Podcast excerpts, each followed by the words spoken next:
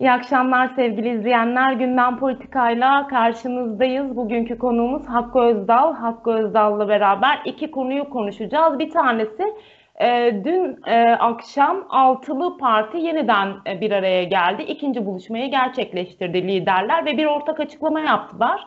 Bu ortak açıklamayı ve Altılı Parti'nin ne yapmak istediğini Hakkı Özdal'da konuşacağız. Bir diğer konumuz da elbette ki dünyanın önemli gündemlerinden e, Ukrayna Savaşı, Rusya'nın Ukrayna'yı işgal etmesi ancak Türkiye ekseninde konuşacağız daha çok. Çünkü Türkiye'de bir masa kurulması planlanıyor. Bu e, masa yarın e, oluşturulacak. Şimdi Hakkı Özdal'a döneceğiz. Hoş geldin Hakkı. Hoş bulduk Çağrı, merhaba. E, altı siyasi partinin buluşmasıyla başlayalım istersen. Bir süredir e, istişare görüşmeleri yapılıyordu zaten. İkinci kez e, Babacan önderliğinde, ev sahipliğinde bir buluşma gerçekleşti. Ve bu e, görüşmenin ardından 5 saat kadar herhalde bir araya gelmişler. Görüşmenin ardından ortak bir açıklama yaptılar. Açıklamada Üç konu benim dikkatimi çekti. Bir tanesi seçim güvenliği. Çünkü bu seçim kanunu çıktıktan sonra özellikle tartışılmaya başladı. Seçim güvenliği meselesi ki halkın da en önemli kaygılarından bir tanesi zaten yıllardır var olan kaygılara bir de yeni seçim kanunu e, eklenince bu kaygılar arttı zannediyorum. Bir diğeri e, Ukrayna Savaşı ve bir diğeri de ekonomik kriz. Ben hemen seçim güvenliği meselesiyle başlamak istiyorum. E, ciddi bir kaygı var halkta zaten. Seçim kanunu da e, şimdi genel kurula geldi, gelecek bu hafta. E, bu çalışmanın ardından bu altılı partinin de önemli gündem maddelerinden bir tanesi seçim kanunu ve seçim güvenliği meselesiydi. Sen dünkü buluşmayı nasıl okudun, nasıl değerlendirirsin? Hı hı. E, Çağrı elimizde kısa bir açıklama var. E, dünkü altı partinin buluşmasından geriye kalan kısa bir açıklama var. E, bu açıklamadan anladığımız kadarıyla e, yorum yapmak durumundayız. E, fakat arka planıyla birlikte düşününce aslında açıklamanın bize gösterdiği bazı şeyler de var. Şimdi iki şey öne çıkıyor seçim konusuyla ilgili bence. Bir tanesi seçim kanununa ilişkin değişiklikler ilk duyulduğunda e, bunun Millet İttifakı'nın e, daki partilerin bir araya gelmesini fiilen anlamsızlaştıran küçük partilerin e, seçimlerde milletvekili çıkartma şansını ortadan kaldırdığı için fiilen anlamsızlaştıran bir yanı olduğu tartışılmış, konuşulmuştu. Şimdi Millet İttifakı'nı oluşturan partiler diyorlar ki bu konuya karşı hayır biz kararlıyız bir arada durmaya devam edeceğiz. Seçim kanunundaki değişiklikler bizim birliğimizi bozmaya dönüktür. Bu konuda e, biz birlikte durmaya kararlıyız. Çünkü e, seçim kanunu tartışmasından önce başlayan seçim kanunun ortaya çıkmasıyla birlikte e, ivmesi yükselen bir acaba Millet İttifakı içinde problem mi var tartışmaları vardı. Hem Davutoğlu'nun bazı açıklamaları nedeniyle hem başka nedenlerle e, böyle bir endişe vardı. O endişeye karşı bir kararlılık vurgusu yapıyorlar. Bunun gerçekte ne kadar karşılığı var zaman gösterecek ama ilk tepki olarak kararlı olduklarını söylüyorlar. İkincisi senin de dikkat çektiğin seçim güvenliği konusu. Ee, AKP-MHP ittifakının e, seçim yasasındaki değişiklik teklifinde özellikle il ve ilçe seçim kurullarının e, belirlenmesi noktasındaki değişiklikler seçim güvenliğine ilişkin büyük endişelere yol açmıştı. Bu konuyla ilgili de e, bir e, seçim güvenliği çalışma grubu oluşturduklarını söylüyorlar. E, toplumun, insanların e, seçimle ilgili endişelerini ortadan kaldıracak güçte bir karşılık değil bu. Bunu söylemek lazım öncelikle. Bir irade e, seçim kanunuyla ilgili yapılacak değişikliklerin yol açacağı endişeleri ortadan kaldıracak bir politik irade yerine çalışma grubu kurduk gibi son derece düşük profilli bir açıklama yapıyorlar. Bu Millet İttifakı'nın uzun zamandır e, toplum karşısında az güven verdiği bir konu. Türkiye 2015'te iptal edilen seçimi yaşadı 7 Haziran'da. 2017 anayasa referandumu sırasında mühürsüz zarf ve oyların e, sandığa atılmasını yaşadı. 2018'de oyların sayılması sırasında yaşanan sıkıntıları yaşadı. E, ve nihayet 2019'da İstanbul seçimlerinin iptalini yaşadı.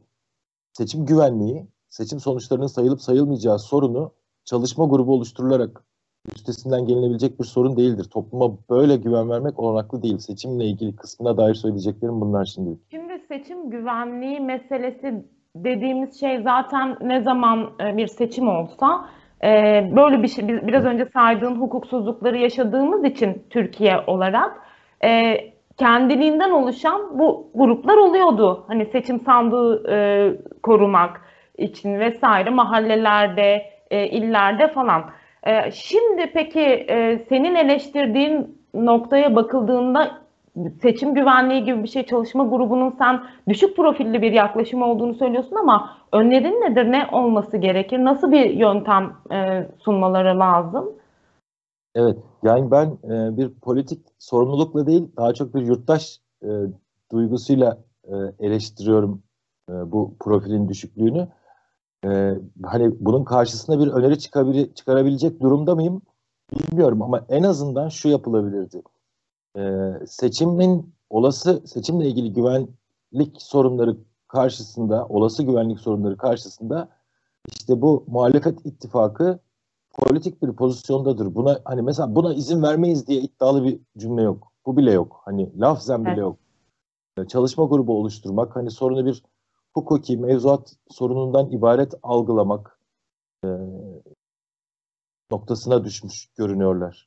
Evet sanırım şöyle eleştiriler de var. Biraz o yüzden söylemek istedim aslında. Örneğin seçim kanunu meselesinin tar- e, komisyonda görüşülürken e, muhalefetin e, komisyon üyeleri dışında e, bir katılım göstermediğini ve e, buna e, daha doğrusu oraya gidip hani komisyon üyeleri elbette ki savunacaktır ama daha çok e, bir m, topyekün bir karşı duruş muhalefet tarafından sağlanmadığına dönük eleştiriler vardı. Hani bu noktada daha pasif kalması e, katılımcılığı ve sanıyorum halkın daha çok bu işlere katılımına noktasında daha çok mu çaba göstermesi gerekiyor gibi bir şey doğdu bende. Evet.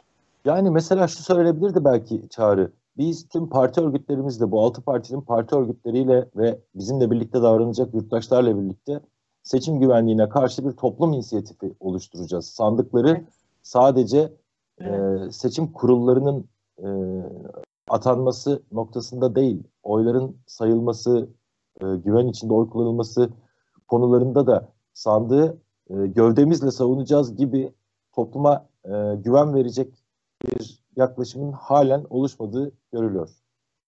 Bir diğer e, maddeye geçelim. Biz Ukrayna Savaşı'ndan da e, bahset. Önce ekonomik kriz meselesinden bahsedelim. Sonra Ukrayna'ya geçelim çünkü diğer konuyla da bağlantılı e, konuşuruz. Şimdi ekonomik kriz meselesine dair de e, söylemleri var e, ve bu krizi değerlendirdiklerine dair. E, Altılı Parti'nin ekonomik krize dair bir yol haritası nedir? E, bu masada neler konuşuldu sence? Hı hı. Ee, ya bu e, Millet İttifakı'nın burada bunu oluşturan altı partinin ekonomik sorunlarla ilgili özgün bir yol haritası yok. E, bu açıklama, son toplantıdan sonra yapılan açıklama bunu bir kez daha teyit ediyor. E, şu tür bir şey söylüyorlar. İşte Şöyle bir ifade kullanıyorlar. İstersen onu da izleyicilerimiz açısından açalım.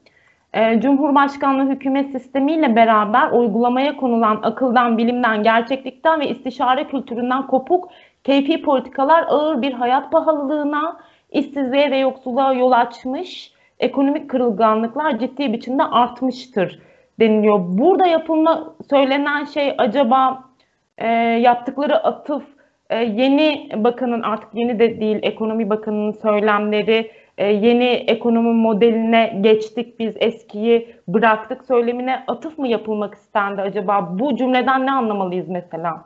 Zaten e, kritik cümle bu. Başka bir cümle de yok aslında da e, açıklamada ekonomiyle ilgili. Şimdi zaten bu başlıca bir sorun çağrı. Yani Türkiye'nin içinde bulunduğu sorun e, büyük bir pahalılık sorunu buna e, işsizlik sorunu eşlik ediyor. Ücretler geriliyor. Hatta bazı sektörlerde işçiler ücretlerini alamıyorlar. Daha bugün Kocaeli'de e, modül fabrikasında iki aydır, iki aydır ücretlerini alamayan e, işçiler üretimi durdurdular. Şimdi bu koşullarda, bu koşullarla karşı karşıyayız. Fakat muhalefet ittifakı, resmi muhalefetin ittifakı şöyle söylüyor bize. Diyor ki bu sorunların arkasında akıldan, bilimden yoksun ekonomi politikaları vardır. Ee, evet haklısın. Bu e, işte Bakan Nebati'nin de dile getirdiği zaman zaman aslında arkasında asıl olarak Erdoğan'ın bulunduğu faiz sebep enflasyon netice diye formül edilen işte yatırım, üretim, istihdam, ihracat e, dörtlüsüne dayanan, cari fazla vermeyi e, hedef edinen yeni ekonomi modeline yönelik kalıp bir eleştiri ve bu kalıp eleştirinin e, telifi muhalefet ittifakında değil büyük sermayede. Yani daha açık konuşalım. TÜSİAD'da. Bu cümlenin neredeyse aynısı akla, bilime dönmek lazım cümlesinin neredeyse aynısı TÜSİAD Başkanı Simon Kastowski tarafından defaatle ifade edildi. Birden fazla kez söylendi. Son olarak bununla ilgili yazı yazdı Kastowski, gazeteci Murat Yetkin'in e, haber portalına. Onlar da diyorlar ki yani büyük sermaye e, Türkiye'nin ekonomik sorunlarının e, akıl ve bilim dışı davranışlardan kaynaklandığını, işte liyakatsizlik, kötü yönetimden kaynaklandığını söylüyor. Aslında söyledikleri şu, temel neoliberal ekonomik düstura geri dönmek gerekiyor diyorlar. İşte ortodoks politika, heterodoks politika tartışması bu bir yandan da. Büyük sermaye ortodoks politikalara dönmek. Buradaki buradaki ortodoksi e, küresel neoliberal ekonomik anlayışın e, başlıca talepleri ülkelerden. E, Millet İttifakı bir kez daha TÜSİAD ile en açık temsilini bulan büyük sermayenin ekonomi planını uygulamaya e, aday olduğunu, gönüllü olduğunu ifade etmiş oluyor. Evet aynı programı herhalde altına imza atarız diyor. Şimdi bu açıklamaya yeniden bak bakacak olursam Ukrayna meselesine de geleceğim. Ee, sürekli söylenilen bir bilim vurgusu e, ve e, akılcı politika e, ve böylelikle krizlerin aşılacağını söylüyorlar. Örneğin ekonomi meselesinde de bilim yöntemlerine geri döneceğiz dedi. Senin söylediğin ekonomide bilime e, dönmek aslında TÜSİAD'ın sermaye politikasının altına imza atmak demek gibi bir çıkarım yaptın. Şimdi aynı şeyi benzer bir ifadeyi e, Ukrayna savaşı için söylüyor. Daha doğrusu dış politika için söylüyor. Türkiye'nin dış politikası için. Bu krizde bize akılcı, tutarlı ve ülkemizin orta ve uzun vadeli stratejik menfaatlerini dikkate alan bir dış politika diyor. E, bu altılı e, muhalefet partisinin Ukrayna e, krizine bakış açısı e, nedir? Buradan e, Ukrayna'ya doğru da bir giriş yapmış oluruz. Ya Ukrayna konusunda söyledikleri aslında krizin başlangıcından beri hatta krizin öncesinden beri e, söyledikleriyle örtüşüyor. E, resmi muhalefetin iktidarın dış politika iktidarın dış politikası e, herkesin malumu korkunç. Hatta bir çıkmaz sokaktaydı iktidarın evet. dış politikası e, Rusya-Ukrayna krizine kadar. E, e, tamiri zor bir e, hasar almıştı ve çıkmaz sokaktaydı. Bu kriz e, bazı fırsatlar açıyor. Onu az sonra belki biraz daha detaylı konuşuruz. E, fakat resmi muhalefetin e, hükümetin dış politikasını eleştirme noktaları da tıpkı ekonomide olduğu gibi e, sorunun özüne ilişkin değil diye düşünüyorum ben Çağrı. E, resmi muhalefet krizin başından itibaren e, kon, dizginsizce NATO yanlısı, Batı yanlısı bir tutumun içinde olmak gerektiğini söylüyor. Orada da akıl ve bilim, işte e, rasyonel dış politika dedikleri şey aslında bugün ABD öncülüğünde e, Batılı e, emperyalistlerin e, oluşturmaya çalıştıkları e, ve dünyanın pek çok kesiminde de şüpheyle karşılanan, pek çok ülkesi tarafından da şüpheyle karşılanan e, küresel koalisyonun içine e, sorgusuz sualsiz dalmak. E, resmi muhalefetin istediği bu. Hükümet e, bu böyle bir koalisyona dalmayı e, kendi anti-emperyalist duyguları ya da e, doğru dış politika sezgileriyle değil, kendi çıkarları doğrultusunda ayak giriyormuş gibi yapıyor. E, ama resmi muhalefetin de buna itirazı hayır sen e, doğrudan Batı ittifakının içinde sorgusuz sualsiz yer al şeklinde bir eleştiri oluyor. Bunun toplumda da bir karşılığı yok. Bence dünya tarihsel olarak gelişmelerin gösterdiği, işaret ettiği noktalara bakarsak dünya tarihsel olarak da e, doğrulanabilir bir yanı yok. Evet yani bu e, Rusya-Ukrayna meselesinde e, Türkiye'nin biraz tutumu batıya dönük gibi görünse de bir denge politikası yürütmeye çalışıyor. E, son olarak e, yani e, bir masa kurulacak. Türkiye'de yarın bir araya geliyor karşılıklı heyetler. konuşacaklar. Belki barış konusu da gündeme gelecek ve Türkiye'nin de uzun süredir istediği mevzu buydu. İstediği şey buydu. Hem arabulucu olmak hem bu masa kurulması, Türkiye'de kurulması, bu barış görüşmelerine öncülük etmesi. Ee, önce bu masayı bir yorumlayalım istersen Türkiye'nin bu savaştaki pozisyonu ne? Daha sonra Batı'ya ve Rusya'ya dair bakış açısına geleceğiz. Ee, zaten bu e, masa daha önce de Antalya'da çağrı hatırlıyorsan e, evet. e, Ukrayna ve Rusya tarafları bir araya getirilmişti.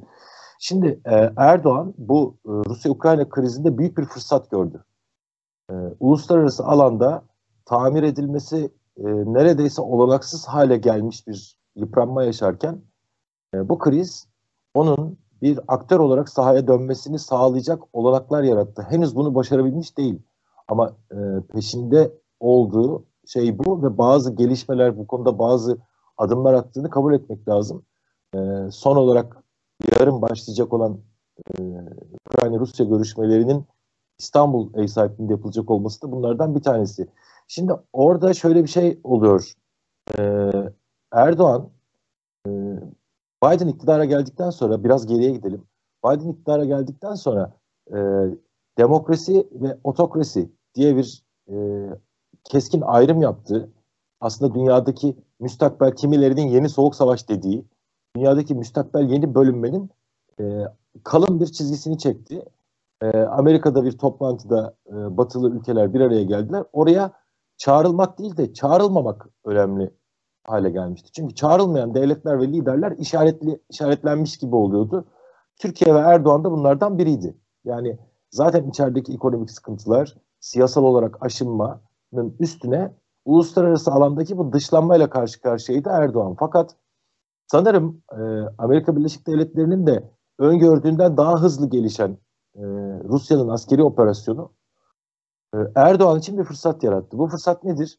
Erdoğan hem kuzey komşusuyla üstelik e, bir birkaç yıllık geçmişe dayanan e, ilişkilerini de kullanarak kuzey komşusuyla bir e, diyaloğu sürdürme şansı buldu. Hem de Ukrayna ile ilişkilerini sürdürme şansı buldu. Şimdi bu Erdoğan için uluslararası sahneye kısmen kerhen dönmenin bir yolu. E, fakat Ukrayna'da sahada savaşın gelişimiyle ilgili e, gidişat hem Erdoğan açısından hem de diğer e, kesimler açısından bu yönü değiştirebilir. Ya şu kadarını söyleyip biraz karmaşık oldu farkındayım ama şöyle söyleyip toparlamak istiyorum bu, en azından bu kısmını. Ee, Erdoğan ve onun yönetimi, Erdoğan rejimi e, Rusya-Ukrayna savaşında müstakbel bir ateşkesi, barışı sağlayabilirse bunun içeride de önemli etkileri olacaktır. Sağlayabilirse derken onun bulunduğu bir ortamda, onun girişimcisi olduğu bir müzakerede adımlar atılabilirse, bir adım atılıp e, bir yol kat edilebilirse e, bunun önemli sonuçları olacak. Peki tersten hakkı sorayım o zaman.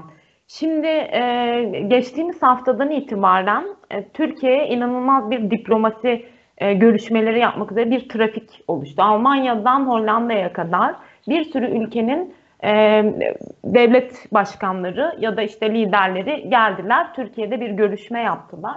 Şimdi bir de NATO toplantısı yapıldı geçtiğimiz hafta.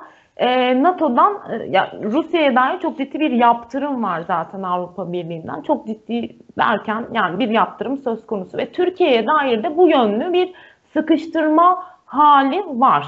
Yani Türkiye'nin de daha çok Rusya'ya karşı gelmesi isteniyor bir anlamıyla ama Türkiye henüz Rusya'dan vazgeçmiş değil. Şimdi ya Putin ya NATO tarafını seç derse Türkiye'ye ve bu kadar insan da Türkiye'ye geliyor diplomatik görüşmenin muhtemeldir ki benim fikrim Türkiye'den bir pozisyon istiyorlar, bir şey istiyorlar. Belki bu arabuluculuk görüşmeleri olabilir ya da daha başkaca şeyler olabilir ama Türkiye'yi bir savaşın içerisine daha çok sürüklemek gibi bir e, durum söz konusu. E, uzattım farkındayım ama geçtiğimiz hafta e, birçok basında çıkan ABD'deki haberlere de atıf yapmak istiyorum. S-400'leri Ukrayna'nın e, Rusya için kullanması gibi bir haberler çıkmıştı hatırlayacak olursan yalanlanmadı da bu haberler. E, Türkiye'yi daha çok savaşa çekme hali söz konusu. Yani bu e, her ne kadar bugün açısından bir e, müzakere masası kuruluyor Türkiye'de ve Erdoğan'ın istediği gibi bir durum söz konusu oluyor olsa bile e, bu durum, bu hal Türkiye'yi daha zora sokan bir e, süreç yaratmıyor mu? So söylemek istediğim bu. Yani bir tarafını seç pozisyonu olursa ne olacak? E, S-400 haberi yalanlanmadığı gibi doğrulandı hatta. E, doğrulandı fakat e, bunun olanaklı olmadığı e, da taraflarca kabul edilerek doğrulandı. Şimdi bir e, tarafını seç noktasında mıdır e, Türkiye'nin karşı karşıya kaldığı basınç? Eğer şartlar başka türlü gelişseydi böyle olabilirdi. Yani hem sahadaki durum, askeri durum e, hem de bu olağanüstü ekonomik ambargolar ve yaptırımlara hatta zıvanadan çıkmış kültürel düşmanlığa e, Rus toplumunun, Rus halkının, Rus kültürü ve değerlerinin e, reddedildiği, düşmanlaştırıldığı, e, neonazi yöntemleriyle e,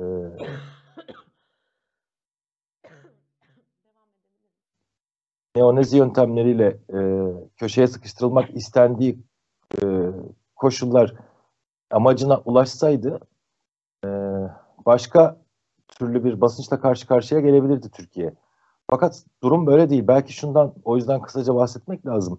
Şimdi başlangıçta itibaren hep şöyle söylendi. Bu savaş ne kadar uzarsa Rusya ve hatta Putin o kadar zor duruma düşer. Sanırım başlangıçta hiç kimse 33 güne gelindiğinde üstünden 33 gün geçmişken işte hala Kiev'in düşmediği, hala Rusya'nın askeri amaçlarına tamamen ulaşmadığı bir savaş olma ihtimalini düşünmüyordu. Her nedense herkes Rusya'nın eğer isterse askeri sıkletini sahaya sürüp çok kısa süre içerisinde bu işi tamamlayabileceğini düşünüyordu.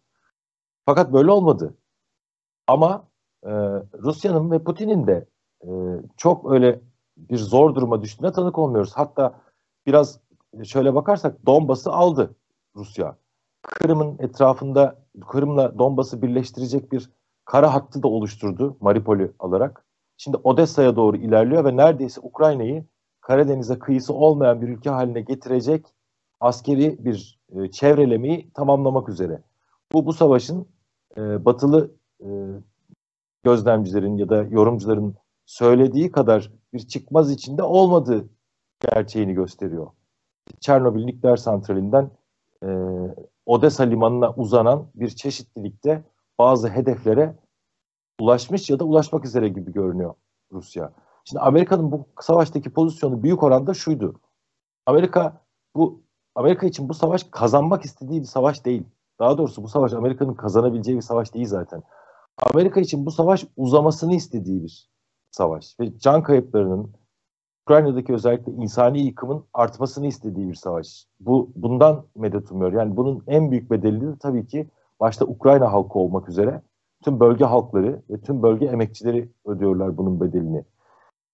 Ee, Amerika'nın bu savaş uzayabildiği kadar uzasın, e, kirlenebildiği kadar kirlensin taktiği sahada umduğu, beklediği karşılığı bulmuyor ve bu 33 günün sonunda eğer yıpranan, en çok yıpranan bir şeyden söz edeceksek bu Batı'nın savaş propagandası oldu. Batı'nın savaşla ilgili yürüttüğü propaganda e, belki Rusya'nın işgal girişiminden daha fazla yıpranmış gibi görünüyor toplamda. Bu Türkiye için de, Türkiye gibi başka ülkeler için de bir fırsat yaratıyor. Şöyle bir harita var Çağrı.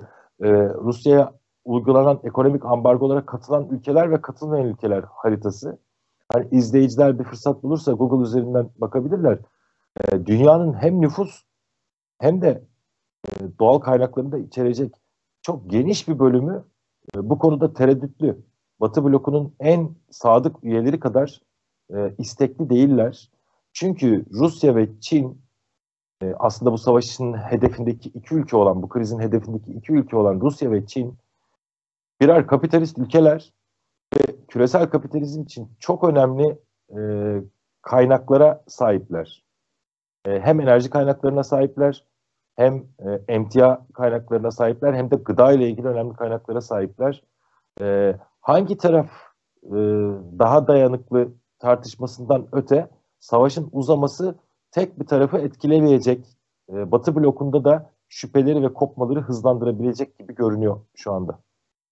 Evet, Hakkı çok değerli yorumlar için teşekkür ediyoruz. Süremizin sonuna geldik. Ee, bakalım yarınki masadan ne çıkacak ve biz bu konuları konuşmaya devam edeceğiz. Teşekkürler yayınımıza katıldığın için.